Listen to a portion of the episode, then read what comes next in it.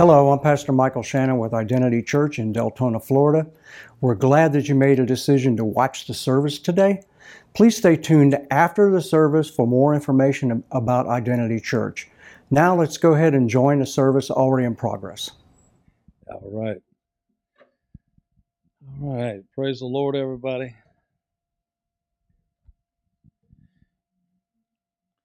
Good to see you guys. I just thank the praise team for uh, providing an atmosphere for us to be able to join the Lord in. Amen. God inhabits the praises of his people. So I appreciate that.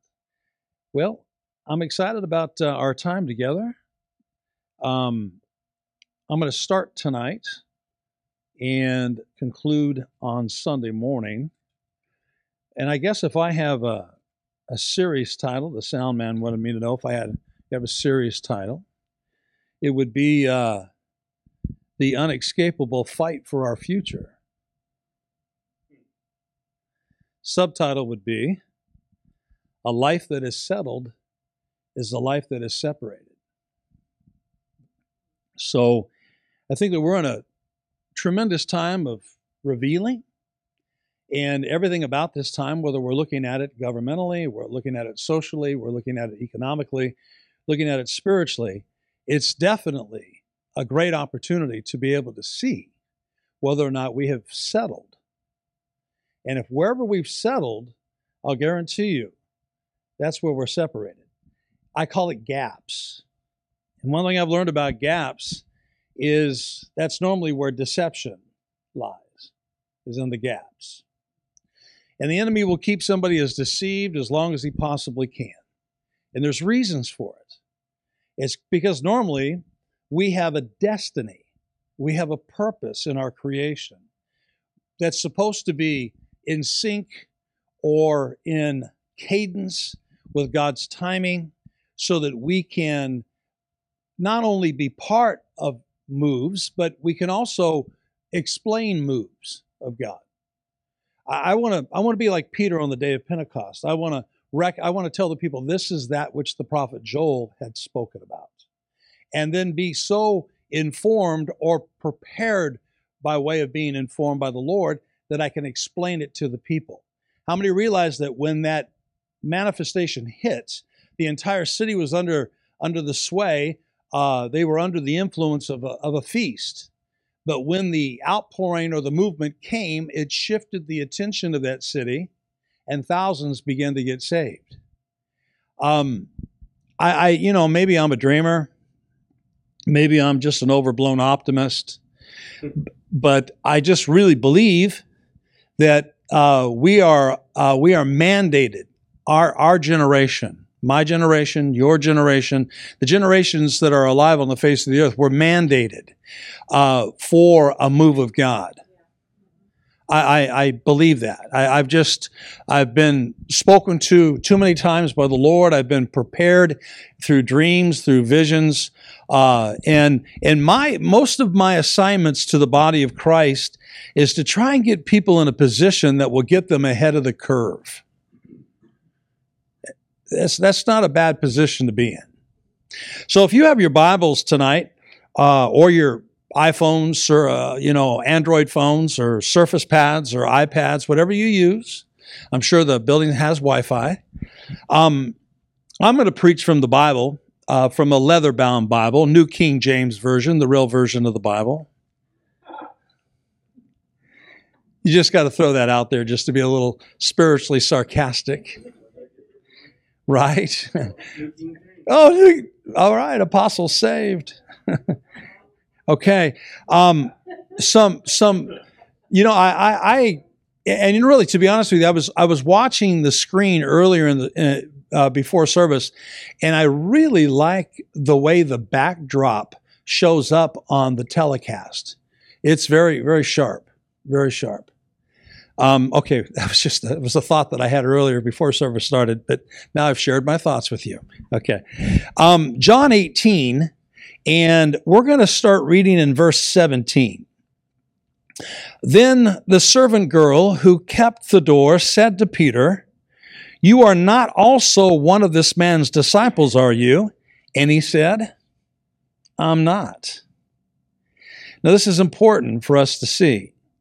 Now, the servants of the officers who made had made a fire of coals stood there, for it was cold, and they warmed themselves, and Peter stood with them and warmed himself. So here is a man that has made a decision to leave his livelihood and to follow the Lord, but now we, f- we find uh, not the first evidence, but maybe Peter recognizing for the first time, I'm not okay. Because if you look at the life of Peter in Jesus' interaction with Peter for three and a half years, you'll find that uh, Peter denied the Lord multiple times and in multiple ways. And all Jesus was trying to get him to see was how settled he was and how that settledness was really a separation between him and the nature that Jesus was trying to inter- introduce himself to introduce himself to Peter concerning. Okay? And it's interesting that he is warming himself in the company of his past. At least right here. Now, now how many realize that that dog only hunts so long. It's only comfortable probably for a few moment, moments, and then you begin to realize I've gone backwards. I've left the advancement and I've gone backwards. And it's a miserable place to be in. So let me just throw a few uh, thoughts. Uh, let me read one more passage of scripture um, to you before we move on. It's found in the 21st chapter of John. And this will be something that we'll look at as we go on. But in John 21, verse 8, but the other disciples came uh, in a little boat, for they were not far from the land, but about 200 cubits, dragging the net with fish. Now, I point that out only because it shows us how far back they've gone. The, the, this very scenario is in Luke chapter 5, where Jesus has introduced himself to these disciples and beckoned them to follow him. Now, he has brought everything full circle, and I'm thankful that wherever I'm settled, really where I'm separated, he'll bring everything full circle for me to have an opportunity to do something about it. Now, we know what was going on in Luke chapter 5. It was not only an introduction of Jesus to these men and these men following Jesus from that point of contact, but the, the terminology here in, in the word, for they were not far from land.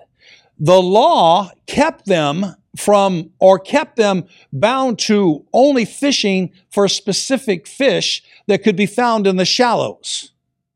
What was Jesus' instructions to these men in Luke 5 when they had tarried all night and caught nothing? Get in the boat, launch out into the deep. They had gone back to the shallowness of the law.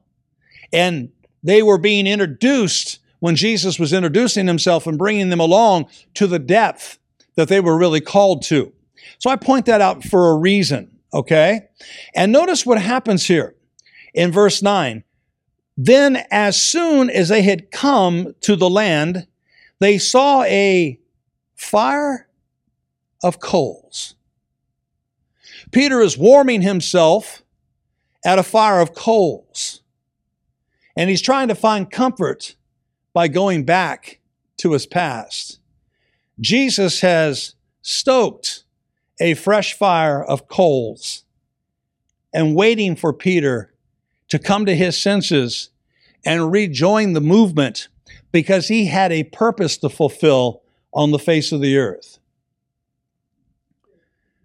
Amen. So I think that there's uh, some moving that is going on right now, and when I use these words, I know that they can sound cliche. Uh, you know, we use these terminologies to try and explain things. You know, some shifting that's going on, but it's really all it is is God taking us beyond the place where we're at, and it's a new posture, a new position that is ready to yield some new fruit. To be completely honest with you, it's drawing close to the Lord. And I believe that if we've thought his presence has been good, I don't think that we've really seen anything yet, to, to, be, to be honest with you. Now, I, am going to use a word that, that uh, uh, is probably commonly used in church. It's the word Shekinah.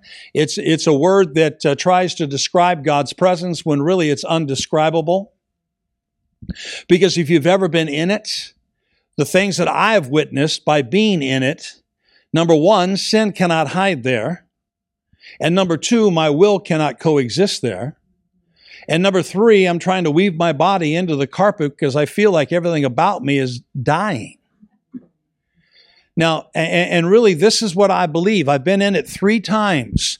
And every time I'm in it, the Lord keeps telling me, son, this is the atmosphere that I want to rule my church from. Okay? Remember this God's omnipresent. That means he's everywhere at the same time. But he's not, he's, he's not to the degree omnipresent that he might be here, then maybe he might be somewhere else. He's omnipresent. He's the same everywhere, every, everywhere. But to the degree that he's able to manifest himself, that's different. He manifests himself to the hungry, to, to the yielded, to the vulnerable, right? So I, I really think that we're not really sure, or I'm not really sure, the fruit that we're about ready to bear, but I, I got a feeling there's going to be a huge uh, attention shift uh, eyes off of man and eyes on God. You know, I've always believed this, and and and I, I think that it possibly could be a coming truth that we won't have to wait to get healed. We'll get healed by just experiencing the product of his atmosphere. You know, uh, delivered, saved. You know, uh, I think that the Lord knows how to give his own altar calls. But, you know, um, I, I, really believe that, you know, this is stuff that, uh, that, that, dreams are made from and made for, to be honest with you. And um, I think that God is uh, introducing himself to the body of Christ in a, in a, in a fresh way. I know that I've been going through some, some tremendous uh, introductions over the last seven to eight months, and I'll talk more about that. But in Acts chapter 2, we, we know the day of Pentecost, the feast of Pentecost was being celebrated. The day of Pentecost had come. They were all in the upper room. They were seeking the Lord. And there's scholars that, that say that they were in the upper room because they were there out of fear. And that's probably, there's, there's an element of truth to that. But I got a feeling that the majority of them were there because of obedience. 1 Corinthians 15 tells us that Jesus appeared to over 500 at one time, told them to go. We know what happens 120 show.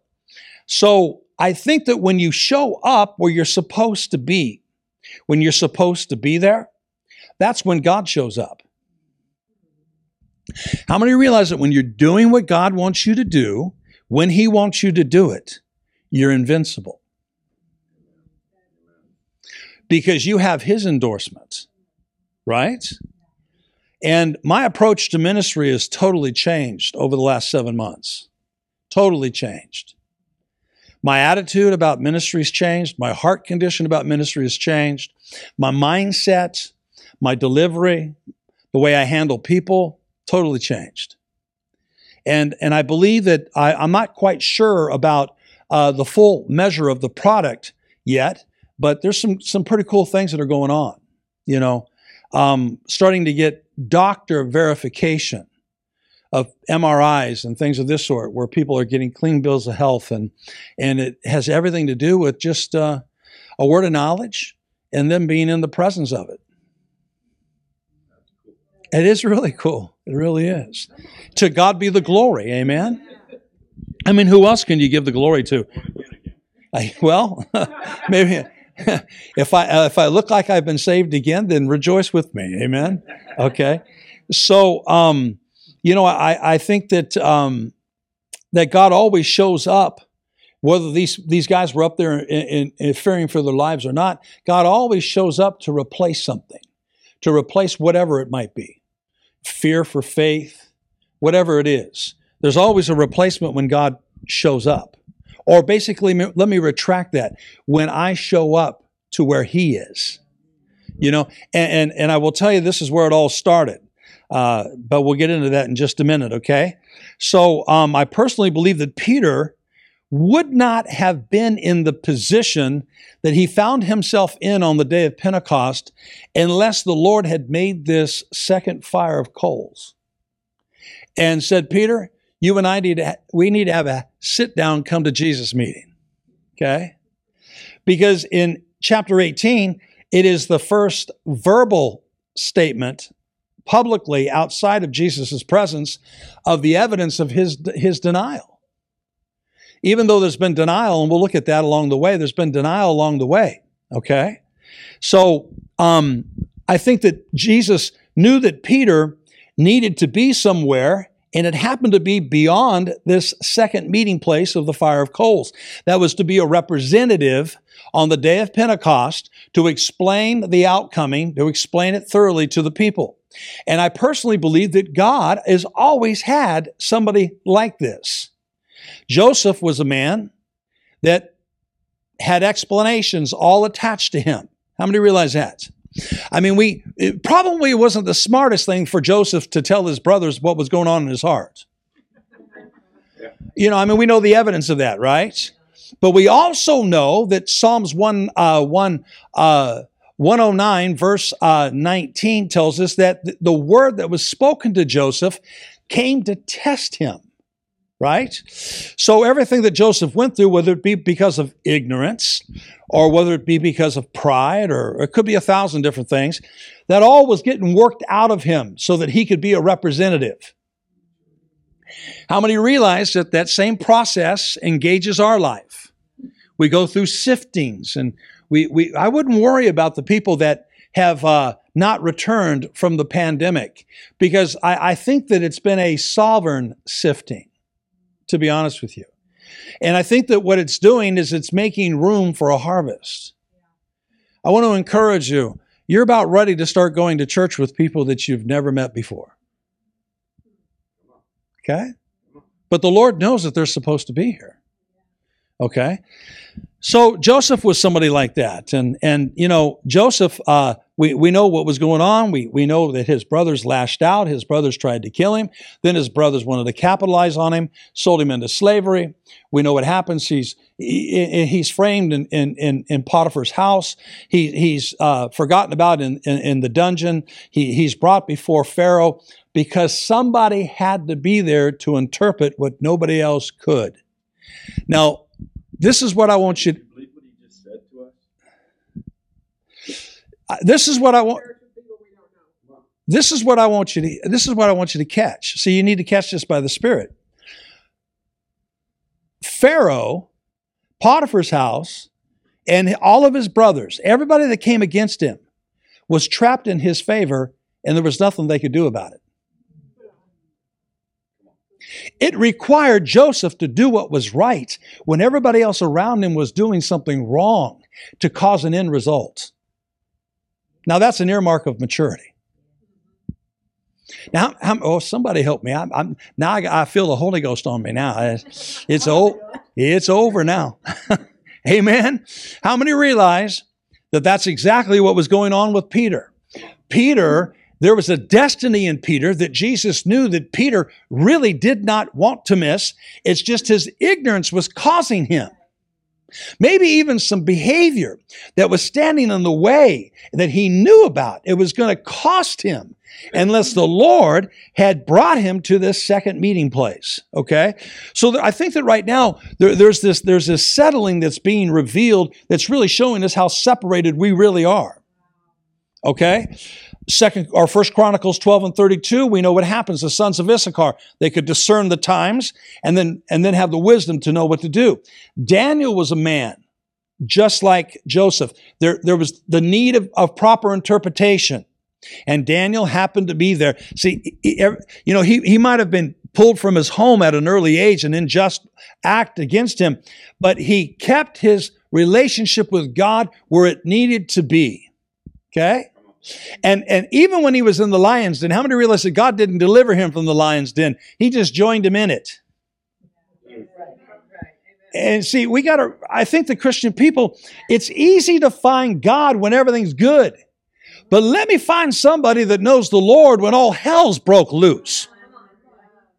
Finding God in the time of tribulation and trials and testings really shows you how far you've come. Okay? So I think that there's just this tremendous uh, uh, uncovering, this tr- tremendous opportunity to see. And I think that we are going to pay attention probably to some things in Peter, because how many realize that the problem that was going on in Peter ha- didn't have anything to do with his spirit man? It had everything to do with the condition of his soul, right? You know, our spirit man is where our dreams and our visions are generated by the Holy Spirit, this fellowship that we have with the Holy Spirit.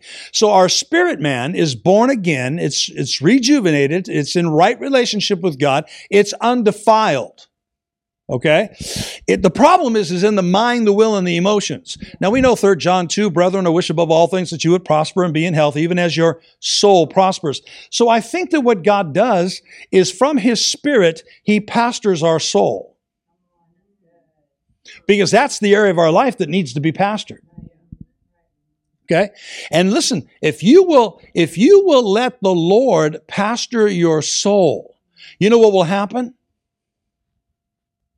It'll be impossible, impossible for you to, to uh, uh, how could I say, uh, uh, when somebody's out to kill somebody. Um, yeah, yeah, that's that's that's what that's what happens. Yes, uh, assassinate.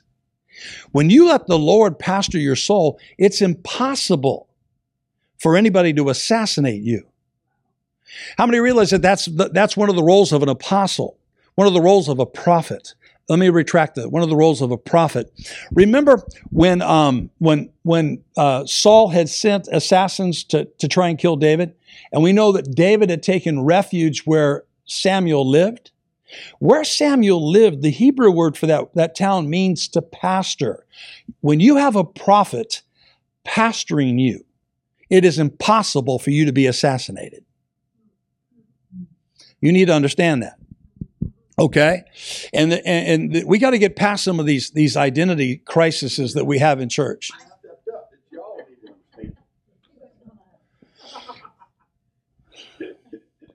But most of the time, what tries to get in the way is the hurts and the hindrances that need to be either be healed or need to need to be repented of, and they're in our soul, right? Now, this is um, look at, we're going to look at some lifelines here like galatians 2.11 where it says now peter had come to antioch peter, and, and this is paul talking i was or when he came to antioch i withstood him to his face because he was he was to be blamed. We know what's going on. When he was with the jews he acted like a jew. When he was with the gentiles he acted like a gentile right? And he was being hypocritical.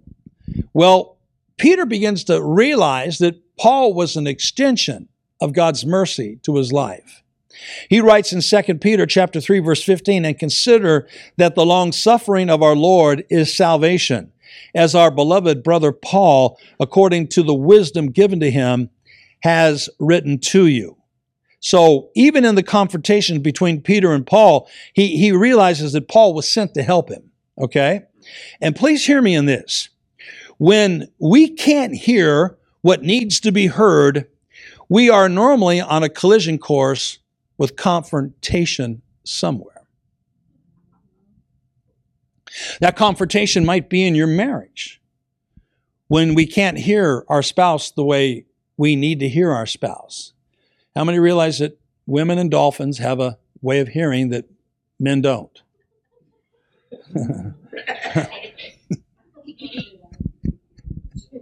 right? I should, probably bad joke. Uh, but anyways, I've just learned. I've learned. Normally, I, I, I, I, always make the mistake when I ask my wife what, where she wants to eat after church, and she just says, "Oh, I don't care."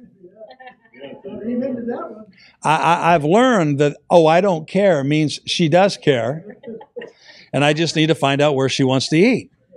You know, I know that nobody's ever made that mistake. Okay, so there's something in Peter that Jesus was trying to get Peter to identify with. First and foremost, he was trying to get him to identify with faith. He was trying to tell Peter, look, if you'll recognize what's down on the inside of you, it'll never fail you. if you'll pay attention to the treasure that is in you. See, people always ask me, you know, where's the next move of God coming from? And I keep telling them it's coming from what you already possess. You know, and, and and see, people will say, "Well, you know what? What's the what's the new normal?" And some guy asked me, just that was a loaded question. I didn't really realize what was getting ready to come out of me when he asked me. He said, "What's the new normal?" And the Holy Ghost said, "Tell him that when he starts acting normal, it'll be new." Probably, that sounded like you know a Charlie Coker quote, but that's what the Lord said. You know, I mean, uh, I got to be careful about how, how much time I spend around this guy. Love him, but he is a different cat. I'm telling you. Yeah. Nah, I know you don't get it. I know you don't get it. But anyways, um, so. So we know that in Luke chapter 22, verse 31, Jesus said to Peter, Satan has desired to sift you like wheat, but I've prayed that your faith would not fail you. So there's treasure in us, right? Come on, come on. Treasure in us, okay?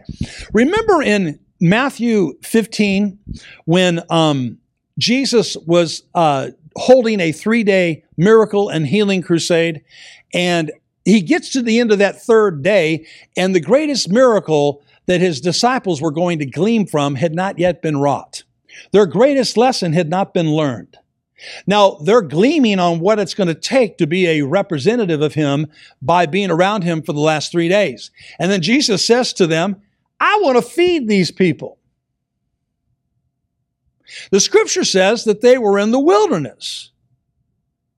And Jesus said, I want to feed them. Now, the disciples quickly rose up and said, Lord, we're in the wilderness. We have no means of being able to go and buy. They had the money to do so. I'll be glad when people change their mind about money and ministry. Hello? They had the money to do so, they just didn't have the means to buy it. They were in the wilderness. And you know what Jesus said to them? Just give me what you have. You know what they had? They had two fish and seven loaves of bread. Nine articles of substance. You always are going to possess nine articles of substance the nine gifts of the Spirit, the nine fruit of the Spirit. And Jesus said, Let me have what you have. I gave it to you anyways. And bring it to me. Because as long as you have it, and you have it under the influence of where you're at, it'll never reach the potential as if I were to take it and bring it under the influence that I live under. It didn't matter. It didn't matter if they were in the wilderness. It didn't matter. What they had was the very thing that Jesus was going to use to feed the thousands with. It just needed to be exposed to a different, a different enlightenment. Amen? A different influence right?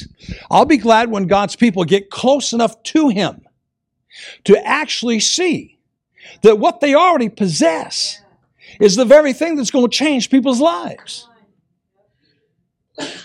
Bless you. So in Matthew chapter 16, we know that Peter's having an, another awakening. He, Jesus has asked his disciples, Who do men say that I am? And we know the, the whole uh, rigmarole, and and then he finally just says, "Well, who do who do men who do you say that I am?" And it was only Peter that could speak up and say, "You are the Son of the living God. You're the incarnate Christ." Uh, we know what happens. The gates of hell will not prevail against this. You know all this. And then what's interesting to me is this man that has just now had this enlightenment. Here's what Jesus has to say about what he has to do, and this man that has had this enlightenment takes the incarnate Son of God aside and rebukes him. Not about you. I could probably, I'm going to say it because I'm, I'm in this church. That's some kahunas. That really is. I don't know about you, but I mean, he's just. was that offensive? Did I did I say that gracefully enough where where people? yeah, I'm gonna leave it alone, man. It, but man, I want you to think about it. He's had this revelation of who Jesus is. You're the Son of God. But uh, Lord, I've got a few things I need to talk to you about. Anybody know what I'm talking about? Anybody ever had advice for the Lord? Right? I don't know. Nobody knows what I'm talking about, but that, that's okay. Okay? Charlie Cooker. And and Didn't work out. it didn't work out. None of us would preach a message about it. But but what does the Lord do? The Lord says, "Get thee behind me, Satan." Yep. For you are not mindful of the things of God, but you're mindful of the things of men. So what is he doing? He's addressing the influence that is on Peter that's trying to stand in the way of his continued influence of who Jesus is. Right? And, and, and, and see, I think sometimes we get offended in church when somebody's actually speaking spiritually like this. I mean, we're under an influence and we're under a wrong influence. There's a gap there that normally we have let preachers entertain us in. You know, what's interesting to me is is what you know people that have familiarities in their life what they'll normally do is they'll gravitate to a preacher that will preach emotionally to the degree that they'll entertain those familiarities. There's great stage presence but there's no authority. Right? Always remember that demons will respect authority but religious folk won't And I think that sometimes we can find out how re- religious we really are. These gaps, these, these, these suggestions that we have for God, when really maybe it's our surrenderance to His authority, where we learn real lordship and authority that causes some of these character issues to finally be eliminated. Okay? So in, in John 6, verses 66 through 70, what do we find? We find that Jesus is saying the right thing at the right time to get people that are following him for the wrong reasons to leave him. Did you hear what I said? I said Jesus is saying the right thing at the right time to the right people who are following him for the wrong reasons. There's a crowd of people that are following Jesus for only what they can get from him. So Jesus rolls up on him one day and he says, Look, he says, uh, there's going to come a day where you're going to have to eat my flesh and drink my blood. And they all fled, they all left. And Jesus turns and looks at his disciples and he says, Are you going to leave me too? Right? And what does Peter say? No, no, no, no, no. We're not, I'm not leaving. But yet, in the garden, when Jesus is seized, he left. They all left. Oh, yeah, he went out swinging. Okay? So, you know, before we get too drastically hard on Peter, oh, I love Peter because my character.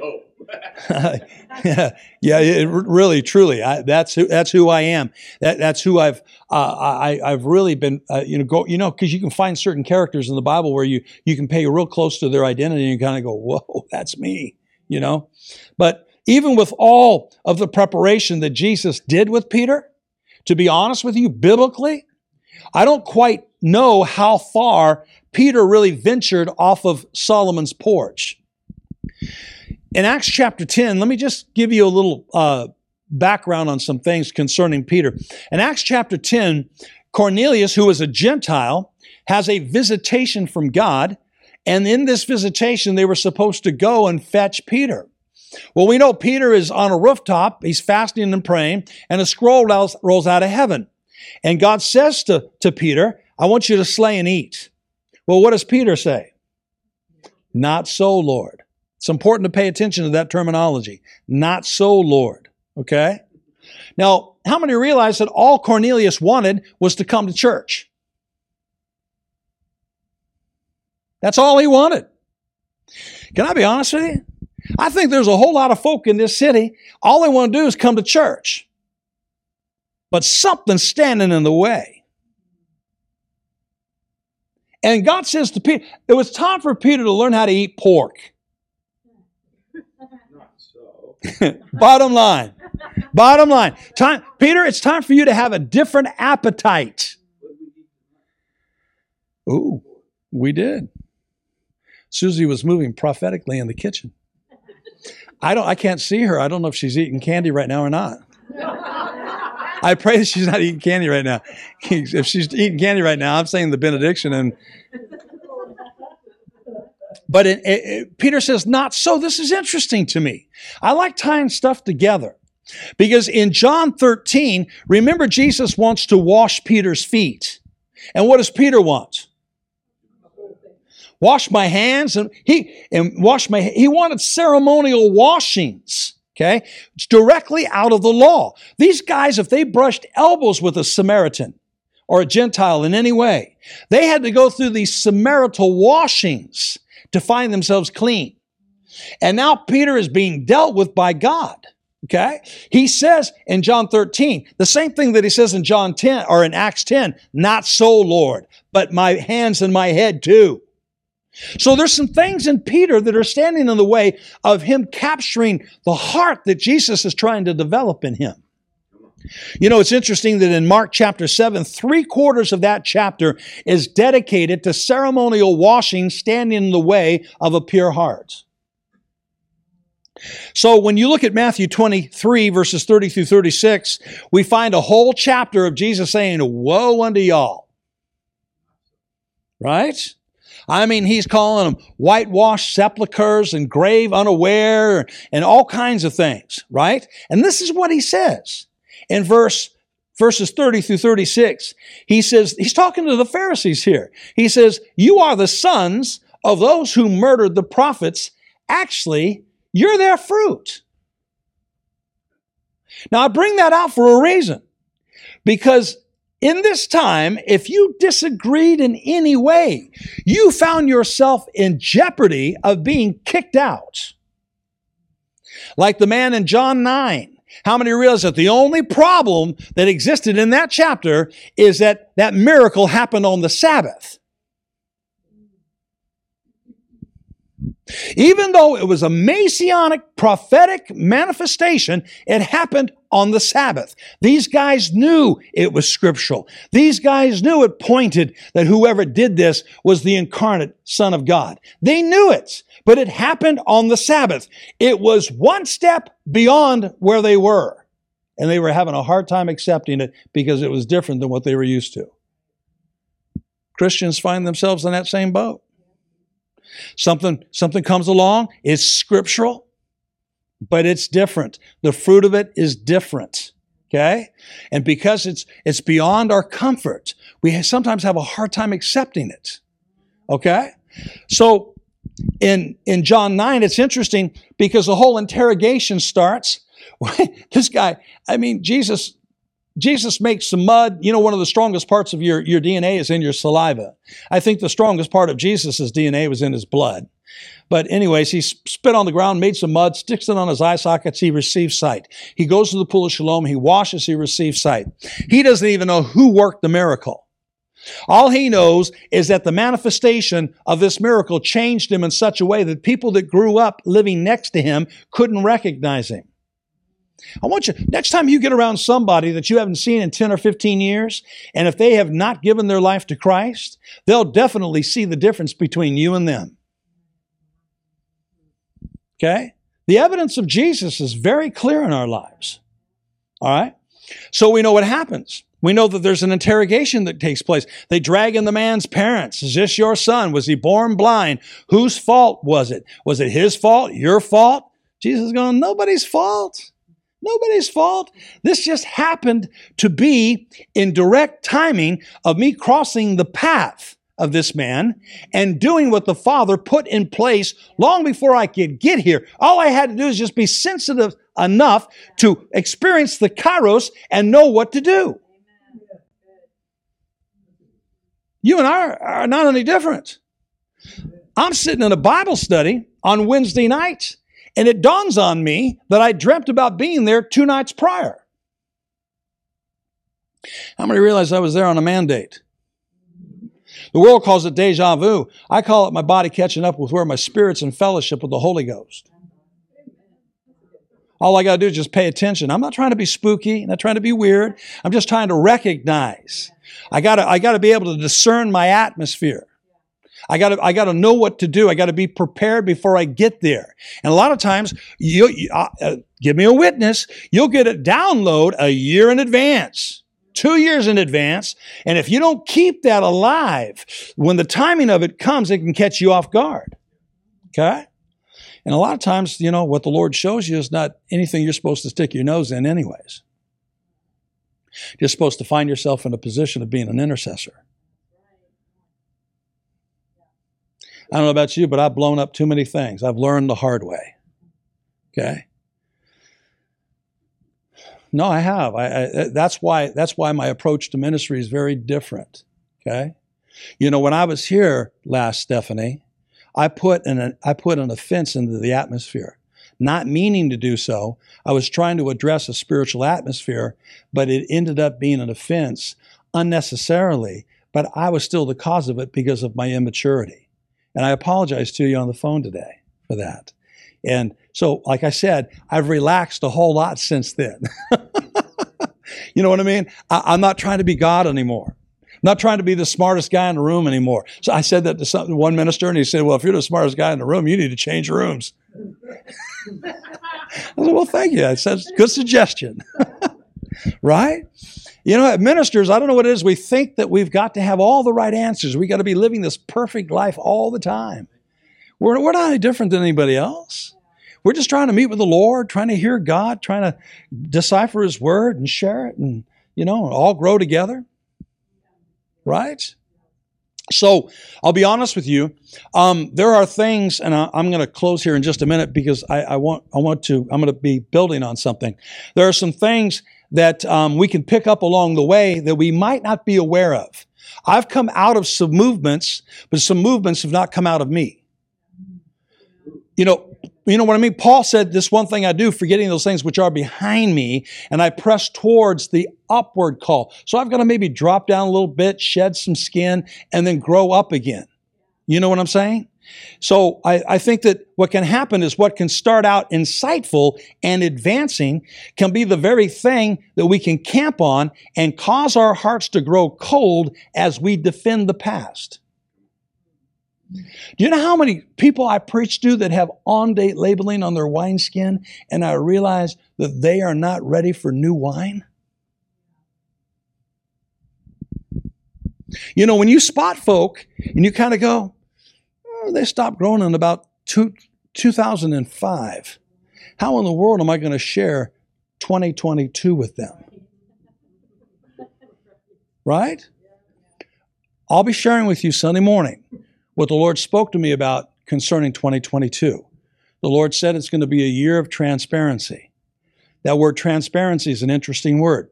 It means to walk in a light that reveals the one that stands behind you. Y'all feel him now? Oh, shakatai, ebosatai. I'm telling you, I got a feeling that people that are really in sync with God, like Peter, we're all getting in the right position for the right manifestation. Okay? Don't fear the adjustments. Okay? Don't even fear the beckoning of what you need to do soulishly to find your way out of some things. I'm to talk. I'm to touch on that just real quick, okay? But we might not even really be aware of some of the stuff that we pick up. See, I think that we can only reach a certain level of success until the Lord has opportunity to deal with the condition of our soul. Our soul. Okay? Certain level of success in our marriages, raising our children, our occupations, our churches, our communities, so on and so forth.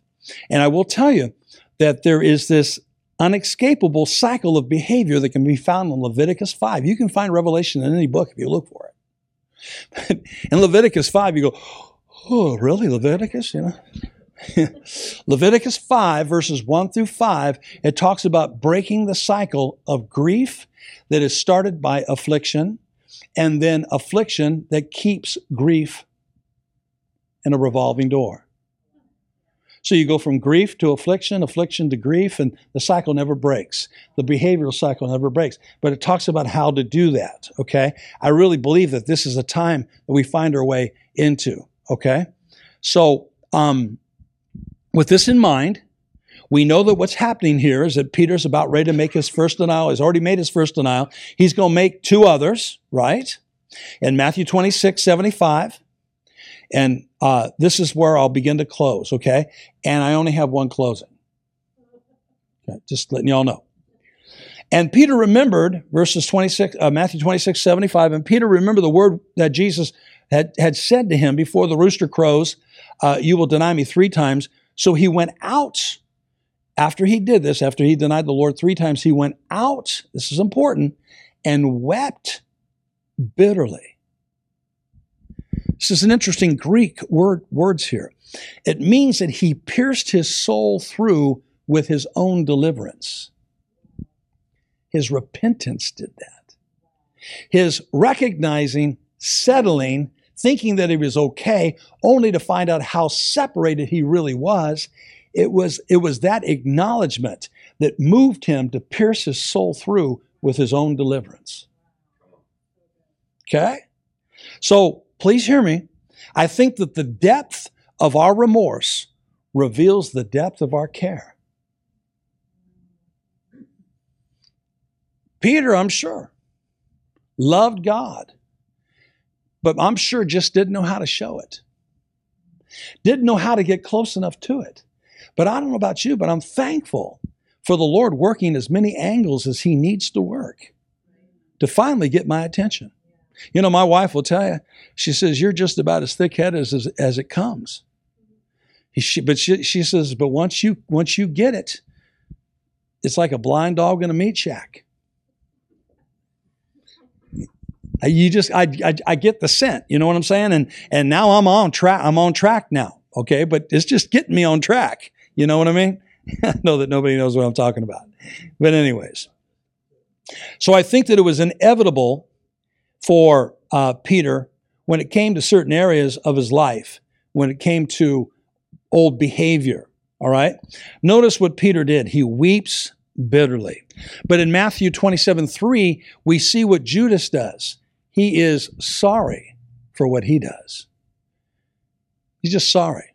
So, you know, people that basically have not had repentance hit them like a runaway truck, like it did with Peter are, are just people that just, well, I'm sorry, only to be doomed to repeat the behavior. Grief, affliction, affliction, grief. Right? Now, it's interesting to me that this type of intercession of repentance can become a congregational thing. Remember in Isaiah 38 3, Hezekiah gets the news that he's going to die. Isaiah rolls up on him and says, Get your affairs in order, you're going to die. The man was 39 years of age when he got that word. He probably wasn't planning on dying. But you know what Hezekiah does? Hezekiah goes out and he weeps bitterly. And God sets the sundial back 10 degrees. See, this is where the scientific world can't find that lapse of time that's missing. Well, it's found in Isaiah 38. No, for real. I'm going to show you some other scientific facts that the science world is, is coming, coming into the understanding of, okay? That's pointing in one direction, and that is to the author and the finisher of our faith. All right? So what does he do? He goes out and he weeps bitterly, and God gives him 15 more years of life. Ezra chapter 10, verse 1. Judges chapter 21, verse 2. Congregational repentance. Everyone was on their face weeping bitterly. First time it ever happened to me. I'm in the panhandle of Florida preaching a meeting on a Sunday night, about 170 people there. That's not evangelistically speaking. Was rough, good rough figure. Okay. Next thing I know, the atmosphere starts to change. You know what I'm saying? Where, you know, okay, you're shifting out of teaching, shifting out of preaching, shifting maybe even out of the gifts of the Spirit the atmosphere got scary, and the Lord exposed me to his atmosphere. Actually, what happened was he walked right up to me and stuck his nose on mine and breathed on me. And they had to pull me out of the fake shrubbery after church. I was shaking like a leaf, had no idea what happened to me. But I, that's where I began to learn sin can't hide. I want to weave my body into the carpet to get away from it because I know that this nature doesn't like to be around it. Uh, my will couldn't coexist. But that 170 people were on the ground wailing, piercing themselves through with deliverance. So it can be a corporate thing, okay? And watch this, it can be a generational thing too. 2 Samuel chapter 13 verse 36. Generational deliverance. There's something about the brokenness in a father that positions sons for brokenness. There is a king that begins to weep bitterly, and that intercession gets on his sons, and they begin to weep bitterly. So we find generational piercing with deliverance in the mind, the will, and the emotions. Amen? So let me just throw out a quick thought. There are seven Psalms in Scripture that, that offer forgiveness. It's very interesting to me. Psalm 6, Psalms 32, Psalms 38, and the one that's right in the middle, Psalms 51. David and Bathsheba. Psalms 102, Psalms 130, Psalms 143. And tomorrow night, well, I'm just going to give you a precursor. Can I do that real quick? Um, I was talking a little bit about some of the fire that I've been in this year. It's found in Isaiah 48:10. And I, I, had a prophet approach me and, and give me this passage, and he said, he said to me, he said, "This is what you're coming into." And and um, I'll be honest with you, there there are times where I've wanted to track that man down and punch him in the face. in, in, in, Isaiah 48 10, it says, I've tried you, uh, but not as silver. And as you look into that, you begin to realize that, that silver is a harder element than other elements, so it requires being in the fire longer than other elements. And it goes on to say that if you stay in the fire long enough, what it'll do is it'll stop the cycles of afflictions. And uh, before he could give me that word, I'm in this meeting with four other churches, and the atmosphere was just wonderful. And the pastor stood up, I mean, what a wise move, stood up and said, Do we want to hear from this man or do we want to hear from God tonight? And the minute he said that, he triggered me. And I started prophesying. And I, I got caught up in the spirit, and this is what I saw, so this is what I explained. I, I saw a room that was on a little bit higher level than where I was. And I was in kind of a darker toned room, but yet I could see that in that room, the door had been opened just enough to let light out of that room and suggest to me that I could come in if I wanted. And I began to realize that God was asking me to join him where he was, and, and, and I quit asking him to join me where I was. I began to realize that there was a strategy in a room waiting on me if I was willing to go there. But then I recognized that going through that, that threshold, it required me to fit into a different silhouette than what I was formed in prior, getting, prior to getting there. So even though I was walking in an expressed image of Christ, I needed to walk in a different dynamic of revelation to be able to fit into the image, the expressed image that was being given to me in the moment of Christ so that I would have access to that room. A lot of people are trying to come into stuff without changing stuff, and it doesn't work. It just doesn't work. So I've been in this fire, and um, it's just been killing me. I just, I don't know how to decide. It's just, it's just been killing me, man, killing me. I mean, um, I, I'm just, I'm thankful for it because I found somebody in the fire that I didn't really know the way I know him now. You know what I'm saying? And here's the crazy thing something I've learned is even when you're being purged from something that the Lord knows it's time to remove, you can hear God clearer than, when, than when you're on the mountaintop. I have found his voice in hell clearer than I've heard it on the mountaintop. It's freaked me out. It's changed me. Because a lot of times what happens is is you know God will start pointing some things out, and what what do we do? We, we want to get into condemnation, and we want to you know throw guilt on ourselves, and and, and you got to remember that when you're probably at your your your least most productive time, probably when you think you're, you're most disappointing to the Lord, this is where God's breaking fresh ground. That's all that's going on. But we're thinking about it one way when God's thinking about it a different way. And when you can hear God because of genuine, and really what it shows you is that your repentance is genuine. You're hearing God in, in, in, in a way that you have never heard Him before because of what you're doing.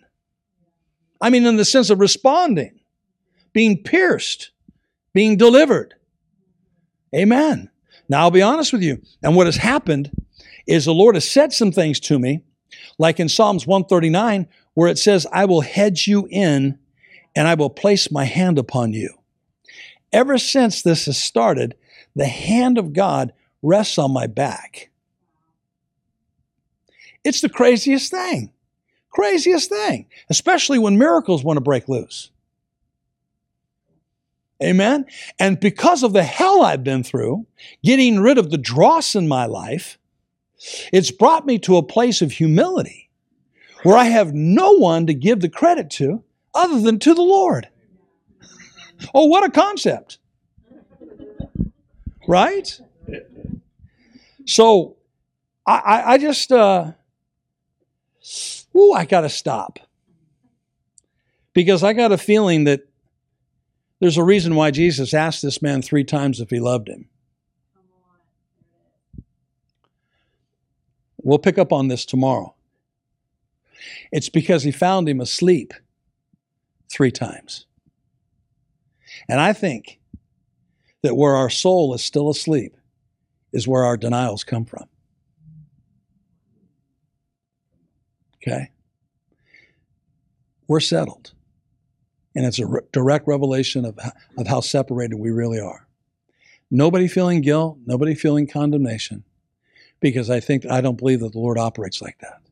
I believe that He operates in a unconditional. You know, the thing is, is one of the things the Lord's been talking to me about is, son, if I loved you when you were a sinner, you need to get over this. When I loved you when you were a sinner and I was willing to die for you, how much more are you able to understand and accept my love for you now?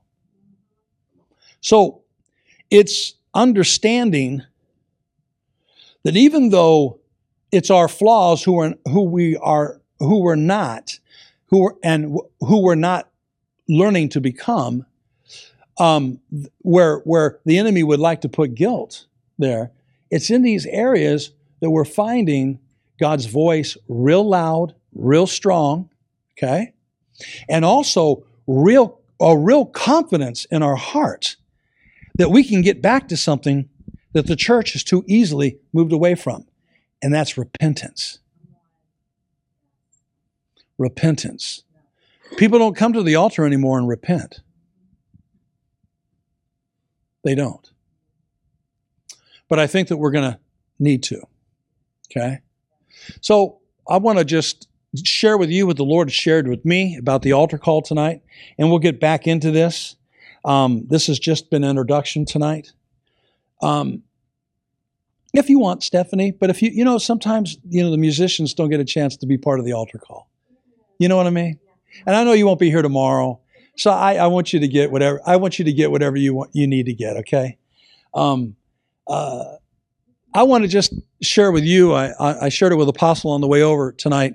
This is the altar call tonight. The Lord said, just ask the people to come before me and ask one thing why? Why? I got a feeling that what you're going to hear tonight is something that you probably have already heard in your subconscious. But he wants to hear it, he wants you to hear it real loud tonight. Why has this not happened yet? Why has this prayer not been answered yet? Why is this going on in my marriage? Why is this still existing in my health? Why? Why? Everybody in this room has got a question. Why? Okay? And I think that this is what the Lord wants. The Lord just wants you to get up out of your seat, come up to the front tonight, and express that one thing to Him God, tell me tonight why. I want to hear it.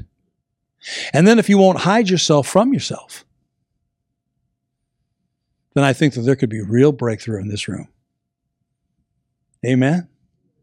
You know what's been going on since I've started sharing this? Miracles. People are getting out of wheelchairs. Because just came from a meeting, Apostle. They, a lady, it's just been the craziest thing. When you see somebody that has suffered the paralysis of a stroke and you watch the Lord peel it off of them like he was peeling back some type of taffy and them just stepping out of that shell and walking and healing. That's that's just mind-boggling. You know what I'm saying? But this is what's been going on. All right? So, I've given the invitation for your altar call. Now, come on. Thank you for watching. For more information about Identity Church, visit us at identitychurch.net or come visit us on a Sunday morning at 10 a.m., 777 Deltona Boulevard in Deltona, Florida. God bless.